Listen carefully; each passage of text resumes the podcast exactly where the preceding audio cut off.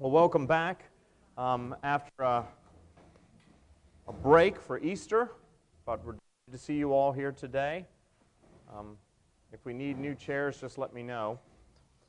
But we pick up today in the book of Acts at Acts chapter 23, verses 12 and following. A reminder that Paul has been caught up in this riot in Jerusalem, accused falsely by those who've come down from Asia, perhaps from Ephesus of having taken Gentiles into the temple courts. Of course, that was not true. It was a false accusation, but it was enough to cause a riot in Jerusalem.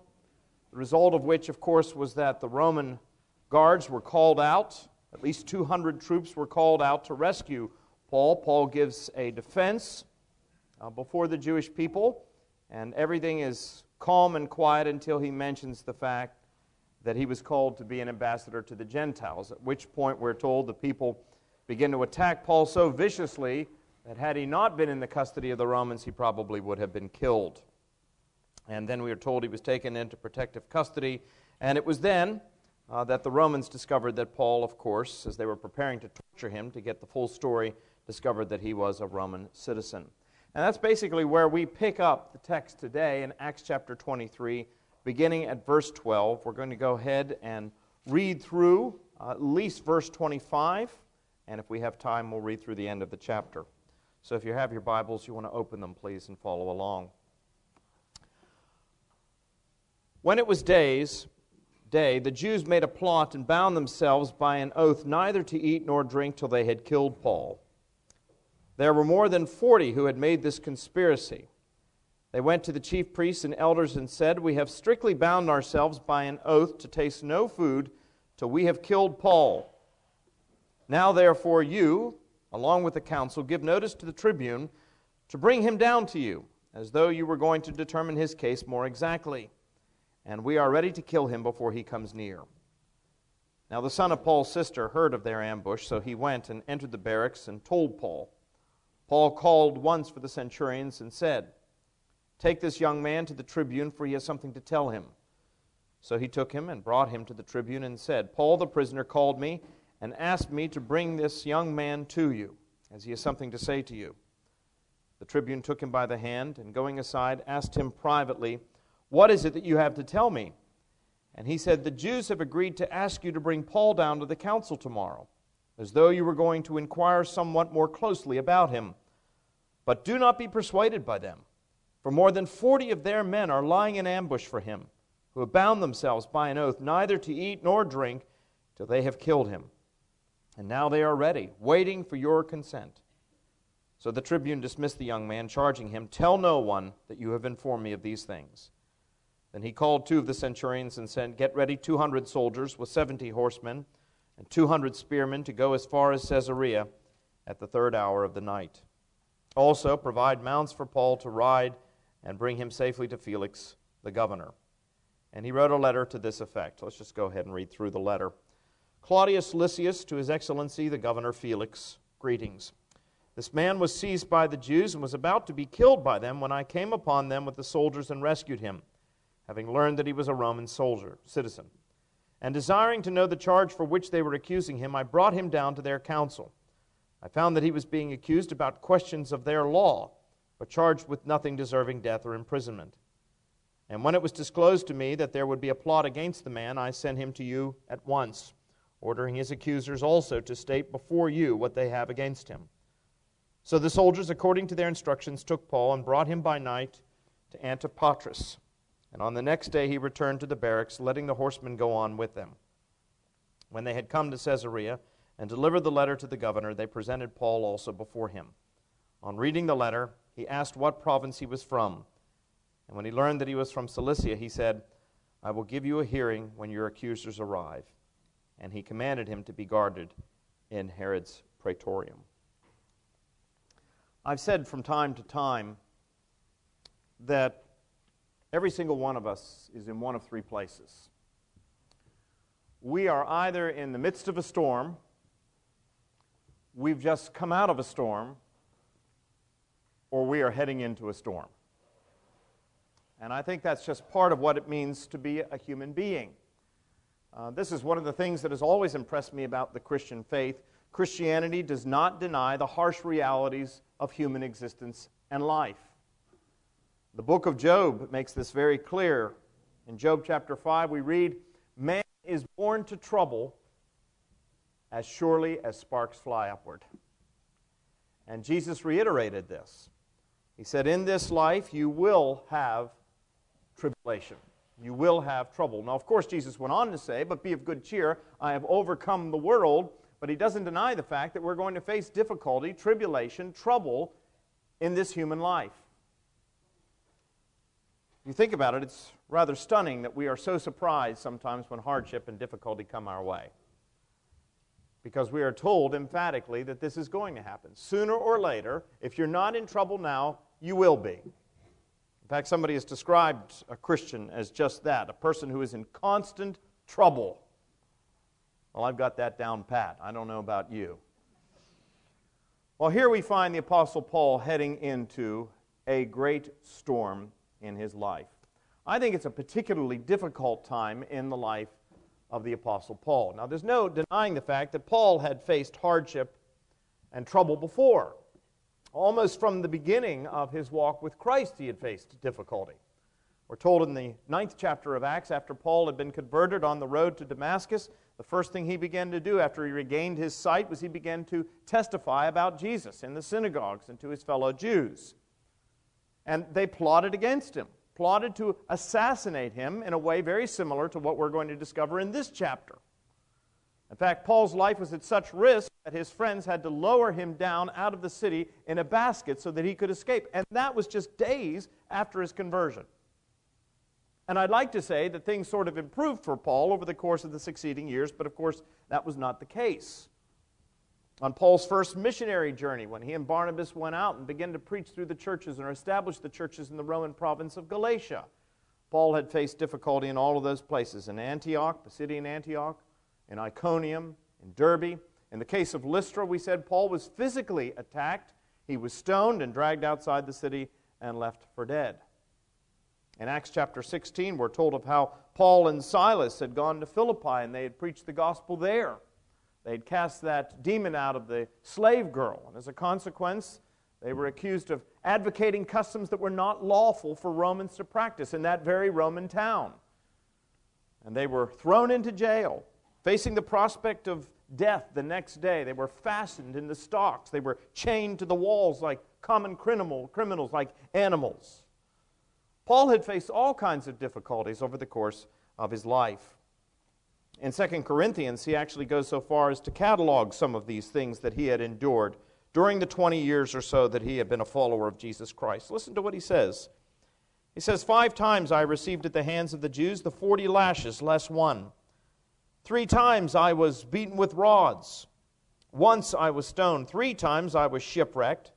A night and a day I was adrift at sea on frequent journeys in danger from rivers, danger from robbers, danger from my own people, danger from Gentiles, danger in the city, danger in the wilderness, danger at sea, danger from false brothers, in toil and hardship through many a sleepless night, in hunger and thirst, often without food, in cold and exposure. And apart from other things, there is the daily pressure on me of my anxiety for all the churches. Who is weak, and I am not weak. So, as we can see, Paul had faced difficulty on many occasions. And yet, I submit to you that this was probably the most difficult time in Paul's life. At least he was heading into the greatest storm thus far. Because, in spite of all those things that he'd been up into up to this point, there's no denying the fact that Paul still had been free. Even though he had been imprisoned on some occasions, as he was there in Philippi, the reality was it was a temporary incarceration. Paul was never in jail for an extended period of time. So even though he may have faced hardship and, and difficulty, the difficulty normally passed, and Paul was able to be free again to go out and preach the gospel. From this point on, that is not going to be the case. Paul's next stop after Jerusalem, we're seeing that the Roman commander there in Jerusalem is going to have him sent off to Caesarea Maritima to stand trial before the governor, because of course he was a Roman citizen. But that next spot, Caesarea Maritima, is where Paul is going to be for the next two years. The only place where he had spent two years up to this point had been Ephesus. And there, as I said, he'd been free preaching the gospel every single day of the week. When he goes to Caesarea Maritima, he's going to be imprisoned. And from Caesarea Maritima, he's going to be sent where? On to Rome, where he will be imprisoned. At least according to the book of Acts, we said that there's some speculation on the part of scholars that perhaps Paul was freed after he got to Rome and was allowed to travel again and went to Spain, perhaps, but then was arrested again and ultimately martyred in Rome. We don't know if that's true. But at least according to the book of Acts, this is the end of the line for Paul. He is never going to be free again. And I think for somebody like Paul, who had a heart to take the gospel to the ends of the earth in fulfillment of the Great Commission, that would have been a very, very difficult thing for Paul. You ever feel as though you're in the midst of a storm? You ever feel those storm clouds rolling in? You ever feel the pressure drop? Well, that certainly was the case with Paul. Let's take a look at his circumstances for just a moment because it's, it's helpful to remember what was going on here. As we said, Paul had gone up to Jerusalem initially with the hope of delivering that Jerusalem fund, of melding together these two factions of the church, the Gentile faction and the Jewish faction. He'd gone up there with the best of intentions, but we said that he probably had been warned on numerous occasions that he shouldn't go to Jerusalem. And we said this may be an illustration of Paul being outside the will of God. And as a result of not listening, perhaps, to the witness of the Holy Spirit, he found himself in a very compromising position. When he got to Jerusalem, James and the other leaders of the church suggested that he should take part in an oath that he should take a vow along with some others, and that he should go up to the temple and he should make a sacrifice to show the Jewish believers that he was not opposed to the ceremonial law. Now, of course, Paul had always said that he upheld the moral law, but he had also made it very clear that Christians, particularly Gentile Christians, were no longer subject to the ceremonial law, the kosher laws, circumcision, that sort of thing. But he placed himself, or found himself, in this very compromising position in Jerusalem, made a promise that he would pay for this vow for the others, and that he would go up and he would make, at the end of the period, the end of the week, a sacrifice. Now, we said this is something that Paul would never have done on a previous occasion. In fact, he would have argued that there was only one sacrifice that was necessary to atone for sins. To borrow the language from the prayer book, Paul would have been very clear there is only one full, perfect, and sufficient sacrifice, oblation, and satisfaction for the sins of the whole world, and that sacrifice is Jesus Christ, who is the Lamb of God. But Paul was so concerned about the dissension that existed between Jewish and Gentile Christians that, as we said, he agreed to do this. But we said while Paul was perhaps prepared to compromise a bit, God was not. We said that as important as the gospel was to Paul, the gospel was far more important to God. And so, on the very day before Paul was to go up and make this sacrifice in the temple, what happens? Well, we're told this riot breaks out in Jerusalem. The Jews come down from Asia, probably, as I said, from Ephesus. They accuse Paul of taking Gentiles into the temple precincts, which was against the law. He actually hadn't done that. He had simply been seen in Jerusalem with Gentiles. And the assumption was made that this is what he was doing. Maybe it wasn't even an assumption.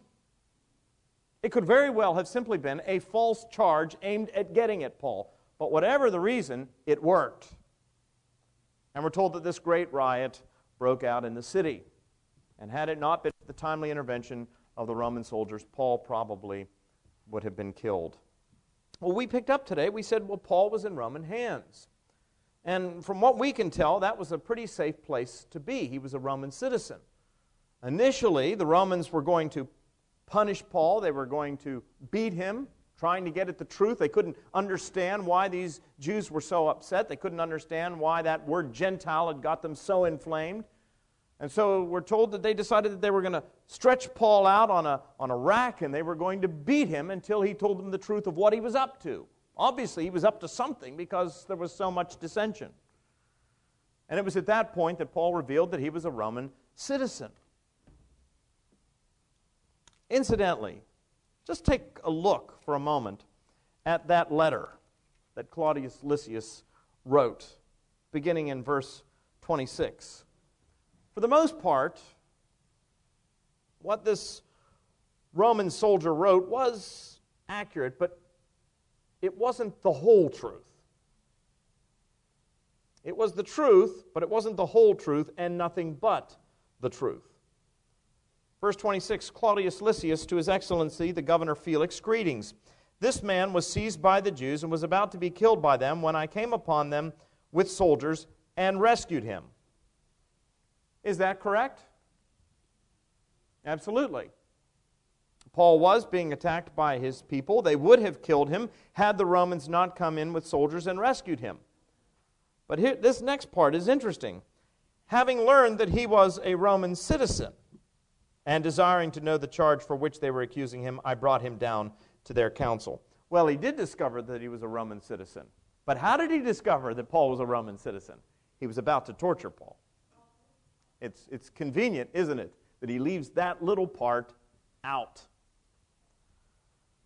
But that's where Paul was. And when they did find out that Paul was a Roman citizen, we pointed this out, they handled the situation admirably.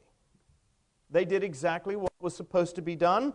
They gave Paul all the privileges of a Roman citizen and even decided to send him on to the governor. But man is born to trouble as surely as sparks fly upward. Even though Paul would have been safe in Roman hands, we're told that there were those who were still determined that he should be destroyed. Those who had hated him and tried to kill him on a previous occasion now plotted together with the Jewish religious leaders and they conspired to assassinate Paul. That's what they were going to do. We're told that they were zealots. That's how it's described. When it was day, the Jews made a plot and bound themselves by an oath to neither eat nor drink till they had killed Paul. There were more than 40 of them who made this conspiracy, and they went to the chief priests and the elders and said, We have strictly bound ourselves by an oath to taste no food till we have killed Paul. Who were the zealots? Well, the zealots were nationalists. They are very similar to what we would call terrorists today. They were willing to go to any means, any means necessary, any means possible in order to drive out the Romans, in order to uphold the Jewish traditions. They were zealous, as Paul had once been for the traditions of their ancestors. Uh, it's even been suggested that perhaps Judas Iscariot, prior to his time with Jesus, had been a zealot. Because uh, there's some debate among scholars as to what his last name really means Judas Iscariot. Iscariot can be a reference to a place. So he could have been Judas from a place that was known as Iscariot. But it could also be a form of the word skarios, which meant assassin. Which, if that is true, helps us to explain why it was that Judas ultimately, having been with Jesus for all that time, ultimately betrayed him for 30 pieces of silver. Because you'll recall when Jesus rode into Jerusalem on Palm Sunday, and we just celebrated that two weeks ago. As Jesus rode into Jerusalem on Palm Sunday, everybody was tearing down the palm branches. Everybody was shouting, Hosanna in the highest. What does the word Hosanna mean? Say it again. It means save us or save us now. Absolutely. We are saved, save us now. In other words, it was not just a cry of joy, it was a cry of victory. The assumption was that Jesus was riding into Jerusalem to do what? To save his people. I, I, pointed out to you before, it's really interesting when you think about Palm Sunday, because as you read through the Gospels, one thing becomes very clear. The huge crowds that had followed Jesus in the years previous. Up there in Galilee, when he had 5,000 people and fed them with five loaves of bread and two small fish, huge throngs of people. And incidentally, the crowd was probably bigger than that. It didn't even count the women and children. But by the time you get to Holy Week, those huge crowds have dissipated. It's just a handful of followers until Palm Sunday, when all of a sudden the crowds are back and there's pandemonium in the streets. And why is that? The Gospel of John tells us why. It's because Jesus had just performed an extraordinary and public miracle. he had raised Lazarus from the dead. Now, you all know Jesus had raised people from the dead on previous occasions. Uh, he had raised the widow of Nain's son, he had raised uh, the daughter of Jairus, the synagogue ruler, but all of those occasions had been very private affairs. The raising of Lazarus from the dead was a public affair. First of all, Lazarus had been in the grave for four days. Furthermore, we're told that a large number of Jews had traveled out from Jerusalem to Bethany to comfort the sisters in the loss of their brother. So when Jesus went there and called Lazarus out of the tomb, many people saw it, many people witnessed it, and just a few days later, Jesus said he's setting his face toward Jerusalem. And everybody assumed, well, then he must be the Messiah. My goodness, he raises people from the dead. That's exactly what we expected the Messiah to do. He set his face toward Jerusalem. Everybody assumed that he was going to Jerusalem to do what? Drive out the Romans. And it was all carefully choreographed. Jesus rode into Jerusalem on the back of a donkey. Well, the Old Testament said that when the Messiah arrived, he would come on the back of a donkey. And so Jesus was indeed presenting himself to the people of Jerusalem as the Messiah, and the people were saying, Save us, save us now. You could just imagine if Judas had been one of the zealots, what he was thinking. This is it. He's finally got on the rail. He's going to do it. But then all of a sudden, over the course of the week, Jesus makes it very clear he had come to be lifted up, but not lifted up upon a throne, but lifted up on a what? On a cross. And you can see over the course of those intervening days between Palm Sunday and Good Friday, the short span of less than a week, those shouts of Hosanna in the highest become shouts of what? Crucify him, crucify him. You can imagine that people felt betrayed by Jesus. Isn't it interesting? If Judas was one of these zealots, thinking that the Messiah's whole purpose was to drive out the Romans and to reestablish the glory days of King David, the great Davidic dynasty, and here was Jesus presenting himself as the Messiah, performing miracles, but then going in and saying he was going to be lifted up upon a cross? And what did the Old Testament said? Cursed is he who is lifted up upon a cross. Isn't it interesting that we call Judas the betrayer, but Judas himself perhaps felt betrayed? And so, for 30 pieces of silver, he figured if Jesus is not the Messiah, let's get rid of him. Those were the zealots. That's what these people were like. They were blinded by their zeal and their expectations of who the Messiah would be and what the Messiah would do. Well, these are some of the same sort of people who are conspiring against the Apostle Paul.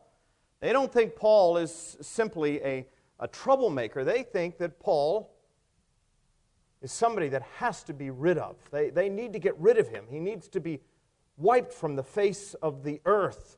They feel that he was doing what? Corrupting the traditions of Israel. My goodness, he's, he's telling us that Gentiles are our brothers. There's one thing that these Jews did not believe was that the Gentiles were their brothers. The Gentiles were what? Uncircumcised, unclean dogs. And if that's what this man, we don't care if he's one of our countrymen, if that's what he's teaching, he is teaching a damnable deceit and he needs to be killed. And if nobody else has the guts to do it, so the zealots thought, we'll do it. And we'll do whatever it takes in order to make it happen. And so we're told they made a vow.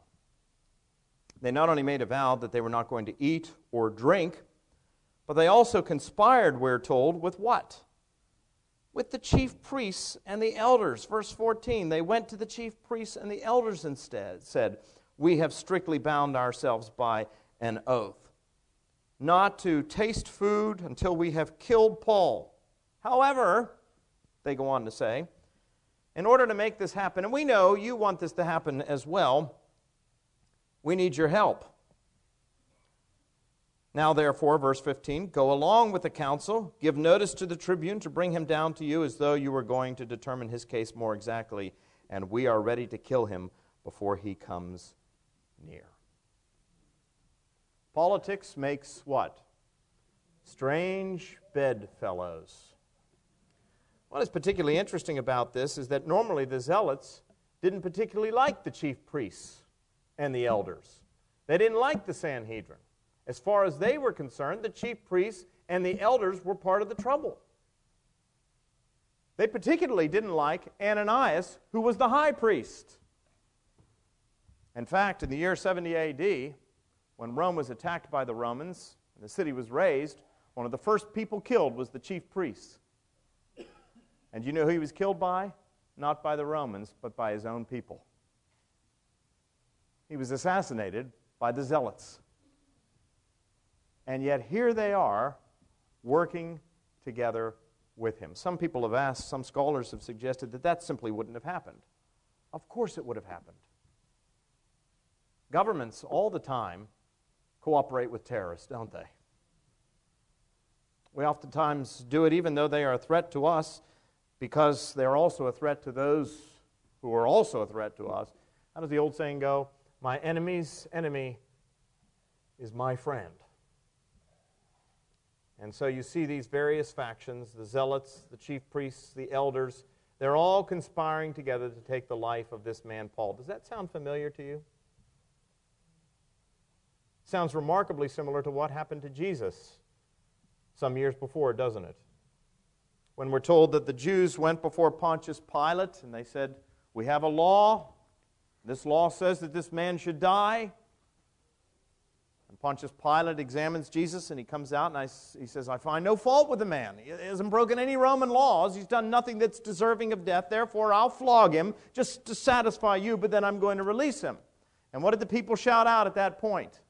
If you release him, you are no friend of Caesar, for we have no king but Caesar. Can you believe they actually said that? But you see, they were willing to say anything in order to what? Achieve the end. That's why I say this was a particularly difficult time in the life of the Apostle Paul. He had faced hardship before, but my goodness, his own people are conspiring against him. They are willing to do anything in order to destroy him. Somebody was asking me if I'd seen the movie about Paul yet. They said it's a very human perspective on Paul. I haven't seen the movie yet, so I can't pass judgment on it. But we can't forget that Paul was human. And if the movie does depict him as a human being, well, it should. As I've said to you before, we're not talking about figures in stained glass. We're not talking about plaster saints. We're talking about flesh and blood people.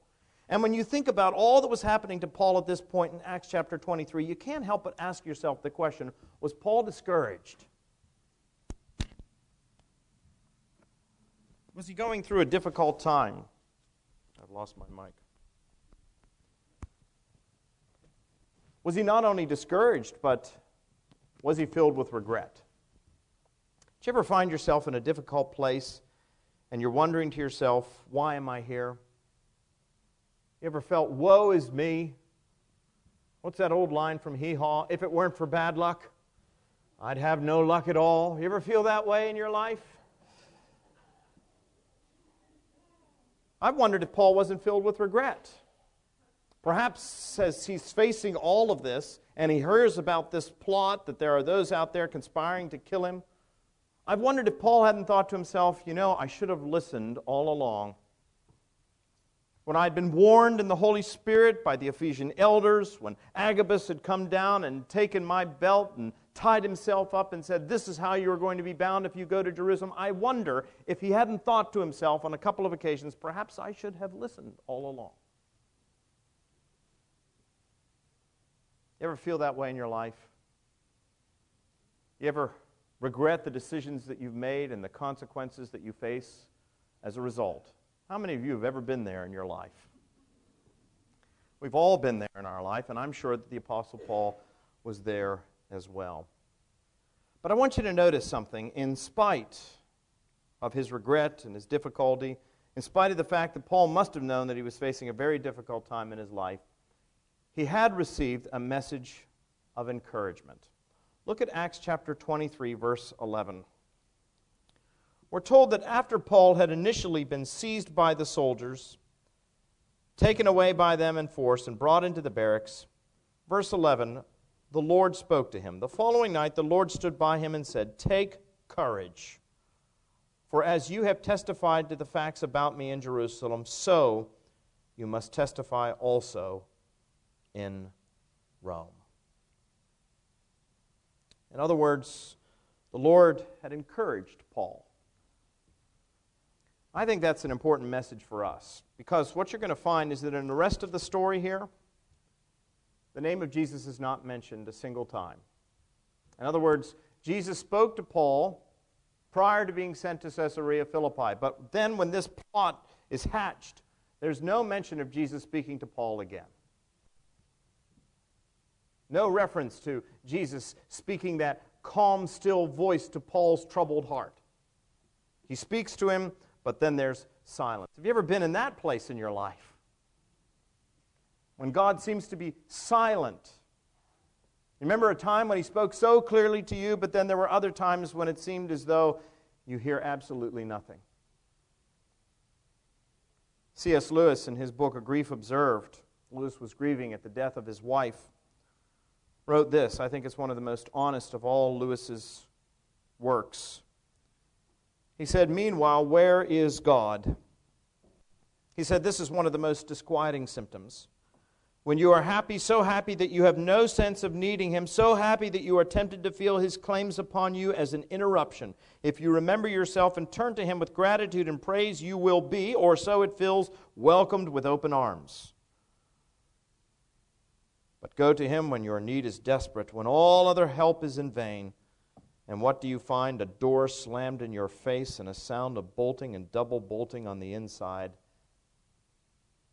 After that, silence. You may as well turn away. The longer you wait, the more emphatic the silence will become. There are no lights in the windows. It might as well be an empty house.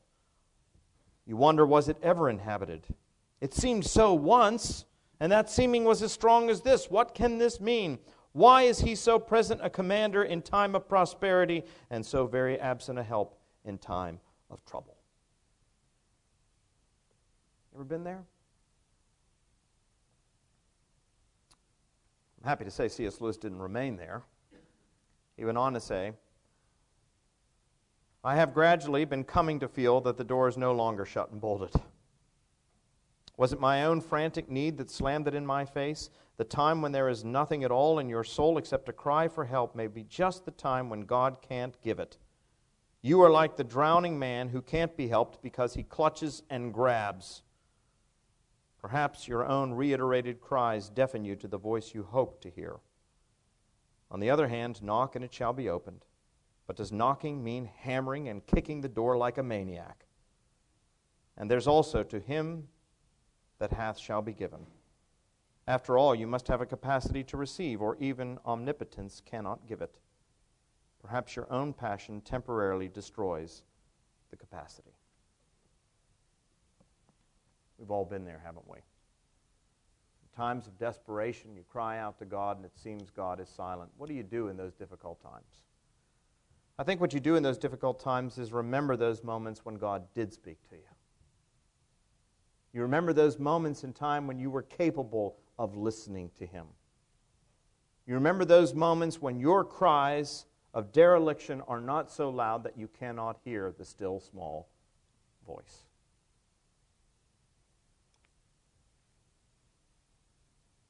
we must never forget that God is the Lord of our circumstances.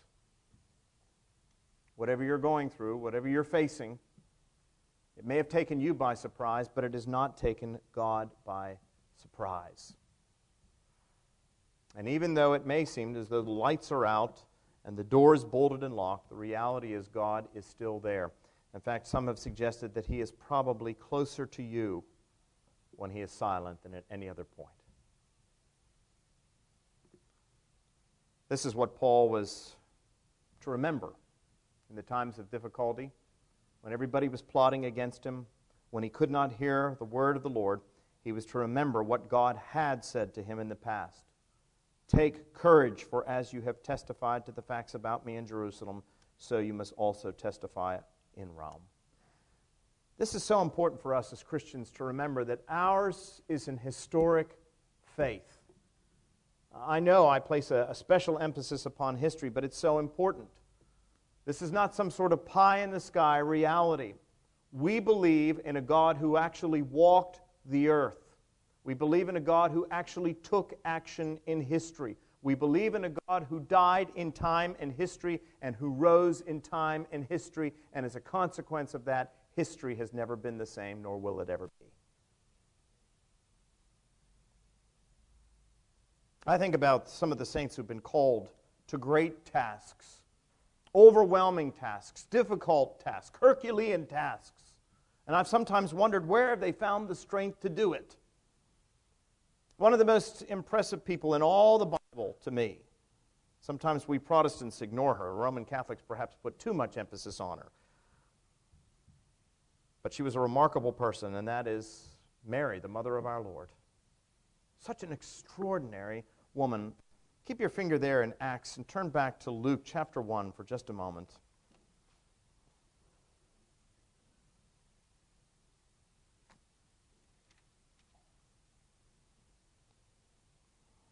Going to begin at verse 26.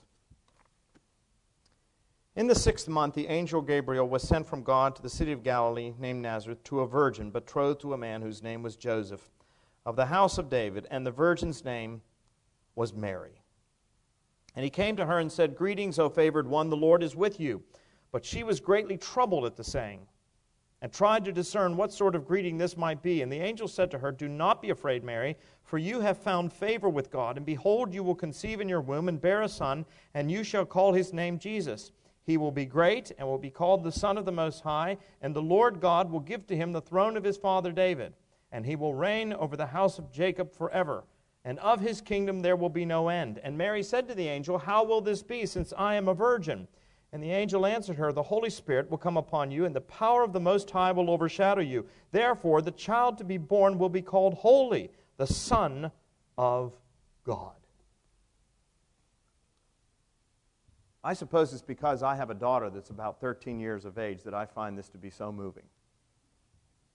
Mary probably wasn't much older than that. She was a virgin. She was probably a teenager. And all of a sudden, an angel comes to her. She's poor. She's not highly educated. Now, she's a remarkable young woman. She obviously has a pure heart. She is open to the will of God. But all of a sudden, this angelic being, and most of the time when people encountered angelic beings, the first thing they wanted to do was to fall on their face and begin to worship them. So this was an impressive being. You're a 13 year old girl, perhaps, and all of a sudden this angelic visitor comes and informs you that you are going to be the bearer of the Messiah.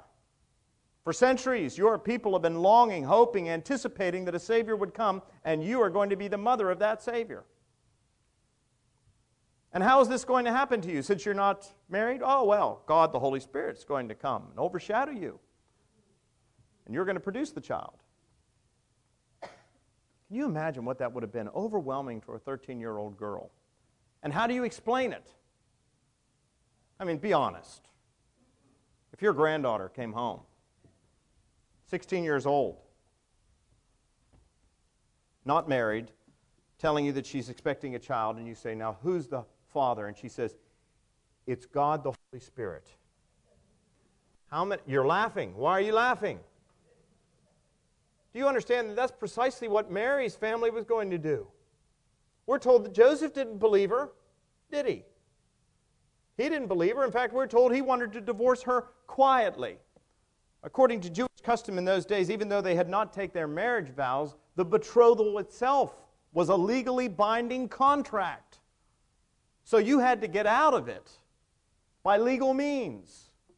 And adultery in those days was punishable but by death. Remember the woman that was caught in adultery and brought before Jesus? And the people who accused her said, The law says she should be stoned. Mary could have been stoned for this. And she's going to go to Joseph, to whom she's engaged, and say, Well, I'm expecting a child. And Joseph says, Well, whose is it? Oh, it's God's. And we're told that Joseph, because he was a righteous man, decided to put her away quietly. In other words, send her away. He didn't want to see her subject to shame. He certainly didn't want to see her put to death. But he was nevertheless determined to do what? Divorce her. It would take an angelic visitor coming to him before he would submit. That's an overwhelming, Herculean task. Nobody could do it. Where did she find the strength in the midst of those difficult and indeed lonely times to persevere? Well, I don't think we're left in any darkness about that. Look at Luke chapter 1, verse 46. We're told in those days Mary arose and went with haste into the hill country to a town in Judea, and she entered the house of Zechariah and greeted Elizabeth. And when Elizabeth said, Blessed are you among women, and blessed is the fruit of your womb, Mary said, and we have this most famous section, this portion of the Gospel of Luke, the Magnificat. And Mary said, My soul magnifies the Lord, and my spirit rejoices in God my Savior for he has looked on the humble estate of his servant. For behold, from now on all generations will call me blessed. For he who is mighty has done great things for me, and holy is his name. And his mercy is for those who fear him. Listen to this from generation to generation. He has shown strength with his arm. And then the rest of the Magnificat is what? It's a recitation of the deeds of God in the history of Israel. For he has scattered the proud in the thoughts of their hearts. He has brought down the mighty from their thrones and exalted those of humble estate. He has filled the hungry with good things, and the rich he has sent empty away. He has helped his servant Israel in remembrance of his mercy, as he spoke to our forefathers, to Abraham, and to his offspring forever. What the Magnificat basically says is this I can trust God for the future because God has proven himself faithful in the past. That's why Christian history is important. Ours is not a, a faith that is a hope against hope. It's not credulity. It's based upon real live events. God has acted in the past. He's acted faithfully in the lives of other people. And because God has been so faithful in the past, we don't know what the future holds. None of us do. But whatever it holds, we know that because God has been faithful in the past, we can trust Him for that future. And that is so important, especially in those times when we're facing real storms and God seems silent. He's not always silent. There are times when we're just in the midst of chaos and panic that we cannot hear Him. And in those moments, the best thing we can perhaps do is to remember to remember God's faithfulness in the past. And because He's been faithful in the past, we can trust Him for the future. Something else we should remember is that God is the sovereign Lord of circumstances. Whatever you're facing in your life right now, or whatever your future holds, as I've said to you many times before, it may take you by surprise. It may shock you but it is not taking God by surprise. It is not shocking Him. Wherever you are going, He is already there. That was so true of Paul, wasn't it? If Paul would just pause for a moment and look back over his own life, just over the course of the past week or so, he could see God at work in the smallest of details, in the smallest of circumstances. Here was Paul going up to Jerusalem prepared to compromise the gospel, right? Which would have brought discredit on his entire ministry, all those years for which he had labored. If he had gone through with that, what would have happened? Paul would have been seen as a hypocrite, but God didn't let it happen. God was the author of the circumstances and the situation. On the day before he was supposed to go up to the temple, what happened? The riot broke out. Paul was not compromised. His gospel was not discredited in any way. In the end, God provided protection, didn't He, for Paul when the people attacked him? The Romans were there. They were there in force. It just so happened that the Romans were close at hand that they could come down and rescue Paul. What if it had been in some other part of the city where there was no Roman garrison close at hand? Paul would have been killed. But it just so happens that the riot broke out at that particular place right within sight of the Antonia fortress where these Roman soldiers were quartered. Not only that, but the commander of the Roman garrison was this man, a just man by the name of Claudius Lysias, who, when Paul spoke to him in Greek, because he was a Greek, had pity upon Paul. Are you a Greek? Do you speak Greek? Do you speak good Greek? What's this all about? And we see in the story, even when those zealots were there conspiring against Paul, determined to take his life, we're told, this is an interesting factor in the story, that Paul's nephew was there and overheard this. Incidentally, this is the only reference that we have to Paul's family anywhere. We, we really don't know. We know that Paul obviously was a Roman citizen, so his father was a Roman citizen. He had inherited his citizenship, but that's all we know about the family of Paul. They probably were people of means because Paul had a very fine classical education. We said he was perhaps even educated there at the great university in Tarsus. And then he'd been sent off to Jerusalem to train under one of the foremost rabbis of the day, Gamaliel. So it could be the case that, that Paul came from a, a family of means. But on one occasion, Paul says, I have suffered the loss of all things for the sake of Christ. When he says, I've suffered the loss of all things for the sake of Christ, I wonder, did he mean his family as well? They were devout Jews. They'd invested heavily in this young man. He had been zealous for the traditions of his ancestors. They had great hopes for him. And then he'd gone off and turned his back on all of that and began to preach to the Gentiles. I wonder if the family was part of that loss that Paul had suffered. Jesus said that that would happen to us, didn't he? He said, If you love your father or your mother or your children or your brothers or your sisters more than me, you are not worthy of me. During the war between the states, there was a famous Union general his name was George Henry Thomas. He was the Rock of Chickamauga, the Battle of Chickamauga in 1863. He became one of the four great Union generals of the war after Grant and Sherman. I know that's, you may not consider him a great general, but at any rate, in the pantheon of Union commanders, he followed Grant, Sherman, Sheridan, and then there was normally George Henry Thomas. George Henry Thomas had a very difficult life. He was from Virginia. And when the war broke out in 1861, he decided to remain loyal to the Union. He had three sisters. He was devoted to them, loved them dearly. But when he sided with the Union over Virginia, they took his portrait, which hung above the fireplace, and they turned it to the wall. And they disowned him. And years after the conflict, when he had really gained great fame, one of his sisters was asked about her brother. And she said, We have no brother. He died in 1861. It was a man who, for his convictions, lost his family. Well, you wonder if that didn't happen to the Apostle Paul. He suffered the loss of all things, and yet there was at least one family member that just happened to be in Jerusalem at this particular time. And what's interesting is well suited, close enough to the Sanhedrin that he could hear about the plot. Perhaps this was the nephew who'd been sent to Jerusalem to train under the Sanhedrin, under the same rabbis that Paul had trained under, in the hopes that he might what? Redeem his uncle's reputation. You, you can't help but wonder if that was the case.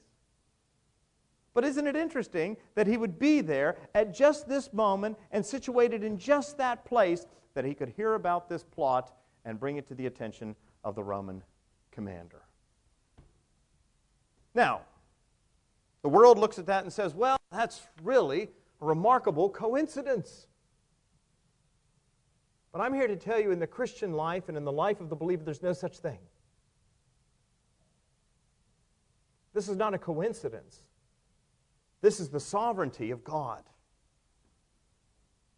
God was using the circumstances in Paul's life not only to protect Paul, but ultimately, listen to this, for God's own glory.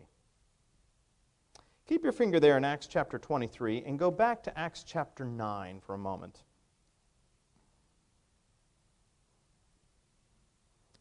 It's been some time since we've been in Acts chapter 9. It's the story of the conversion of Paul. You know the story chapter 9, beginning at verse 1. But Saul, still breathing threats and murder against the disciples of the Lord, went to the high priest and asked him for letters to the synagogues at Damascus, so that if he found any belonging to the way, men or women, he might bring them bound to Jerusalem. Now, as he went on his way, he approached Damascus, and suddenly a light from heaven flashed around him. And falling to the ground, he heard a voice saying to him, Saul, Saul, why are you persecuting me? And he said, Who are you, Lord? And he said, I am Jesus, whom you are persecuting. But rise and enter the city, and you will be told what you are to do. The men who were traveling with him stood speechless, hearing the voice, but seeing no one. Saul rose from the ground, and although his eyes were opened, he saw nothing. So they led him by the hand and brought him into Damascus, and for three days he was without sight, and neither ate nor drank.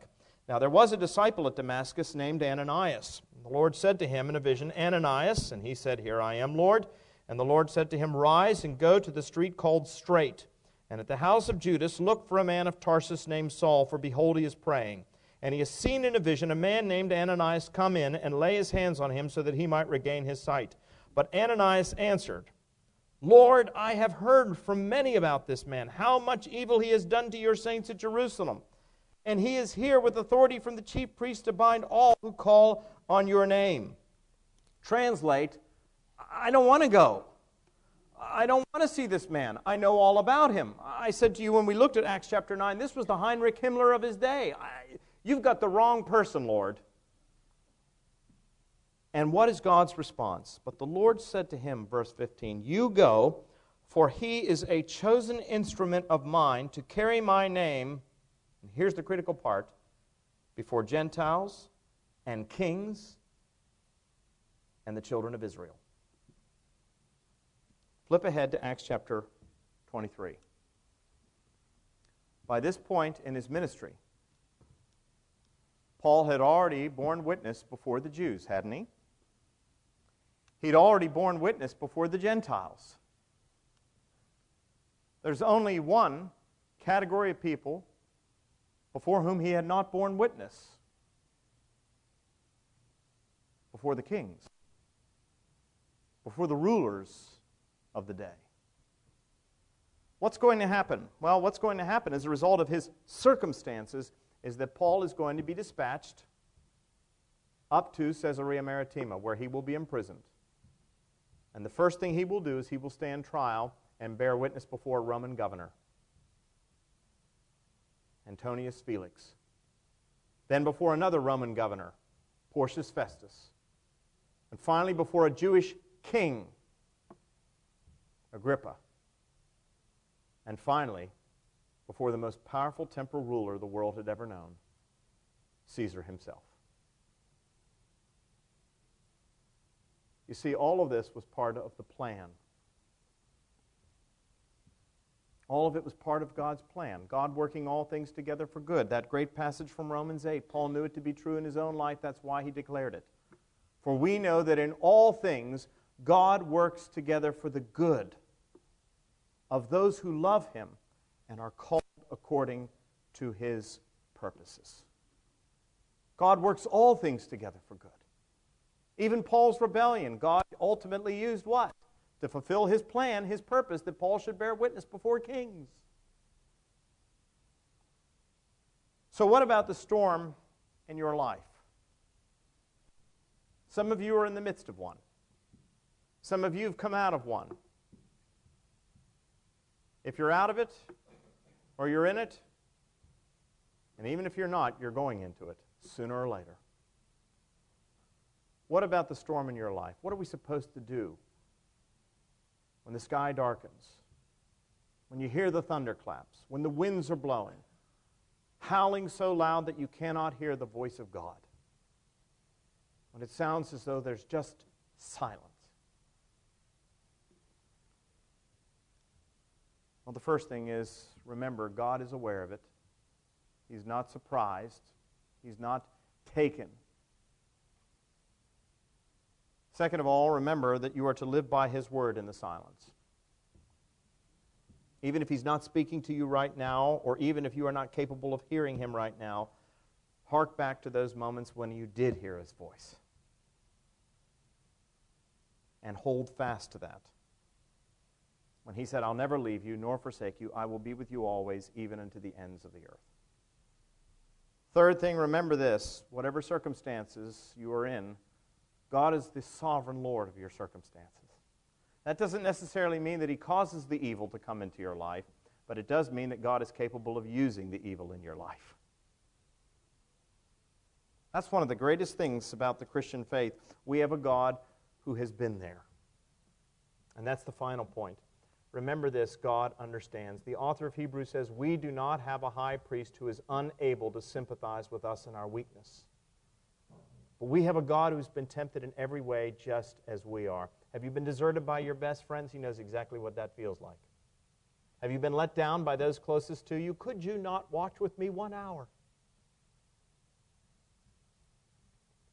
Have you felt forsaken? My God, my God, why have you forsaken me? Whatever you have been through, He knows it. He's experienced it. That's the mystery of the incarnation. And because He knows and because He understands, even in the darkness, even in the silence, He is mighty to save. Next week, when we come back, we're going to take a look at Paul as he stood before kings and governors. It's a remarkable story. The governor that Paul stood before was an interesting character, to say the least. He was a governor, but he wasn't much. And it would have been a very difficult thing for Paul to stand before this kind of a man, uh, one of the most corrupt men in all of history. And the question is how did Paul bear witness in the face of that kind of opposition? In the face of that kind of corruption, standing before a man who has temporal power over him. But Paul realizes that he answers to another judge, not to the Roman governor, but to the king of the universe. We'll take a look at that next week. We have two minutes. So, questions, concerns, challenges about any of that? Martha.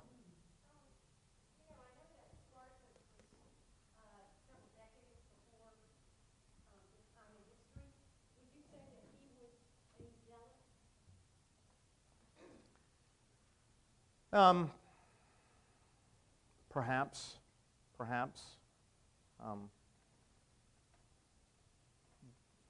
every culture has had its zealots, those who um, may be fighting for the right cause, but for all the wrong reasons, and, um, and are sometimes blinded by what they see as their own particular vision of the way reality ought to play out. I think that was the problem for Paul um, one of the things that Paul says is, and we talked about this in here before, he mentions the fact that when it came to his life in Judaism, he lived with a clear conscience. Now you say, well, how in the world did you live with a clear conscience when you were out there murdering people, dragging back men, women, and children? And we said Paul was able to do that. Why? Because his conscience was not informed by the Holy Spirit, not informed by the Word of God your conscience, people say, let your conscience be your guide. Well, that's not necessarily so. Unless your conscience is illumined by the Word of God, don't let your conscience be your guide. Because your conscience can cause you to do things that are not in accord with the will of God. That's why Martin Luther, when he stood before the Diet of Worms, said, My mind is captive to the Word of God. I cannot and will not recant. Here I stand. I cannot do otherwise. God help me but it's the part about my mind being captive to the Word of God. The Zealots, I think, loved Israel. They loved the traditions of their ancestors. But like Paul, they were blinded because of their own vision for the way things were, that they were incapable of seeing what God's will was. I think the greatest shock that ever happened to Paul was when he asked on the road to Damascus the question, Who are you, Lord? And the answer came back, I am Jesus whom you are persecuting. Yes?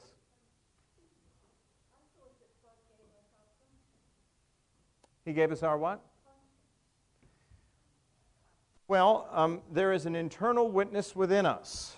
But, and this is what Kendall mentioned this last night in his class, and I wish he had gone on because um, I, would be interested to know if I'm in the same place that he's in. Um, he mentioned the fact that the fall had an effect upon humanity. And one of the things that he said was that there's this sort of optimistic view, which is the view of C.S. Lewis and the view of the Roman Catholic Church, that our reason can take us so far. And then he says there's the more pessimistic John Calvin view that says that our reason can barely take us anywhere at all. And, um, and somebody asked him, Well, where do you stand? And he said, in good Anglican fashion, somewhere between John Calvin and C.S. Lewis. Um, I, I must confess, I fall more on the Calvin end of the spectrum of things.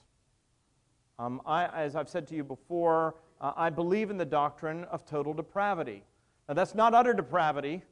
That doesn't mean we're as bad as we could possibly be, but it means that there's no aspect of our character that has not somehow been touched by sin, including our conscience. So while these things are certainly divine endowments that God has given us, we have to be aware of the fact that even when we look at the circumstances of our life, as Paul says, we see through a glass dimly. We do not see things clearly. And so even our conscience can at times lead us astray. I think the picture that you get in the Bible is not a picture of the greatness of humanity. Yes, man is made in the image of God. We are the greatest of all the creatures, but we have fallen. We have fallen. We are imperfect. That's why we need a Savior. I mean, if you, you look at the picture of God, of humanity at the time of the, of the great flood, we're told that when God looked upon mankind, he saw that the inclinations of their heart were only to do what? Evil all the time.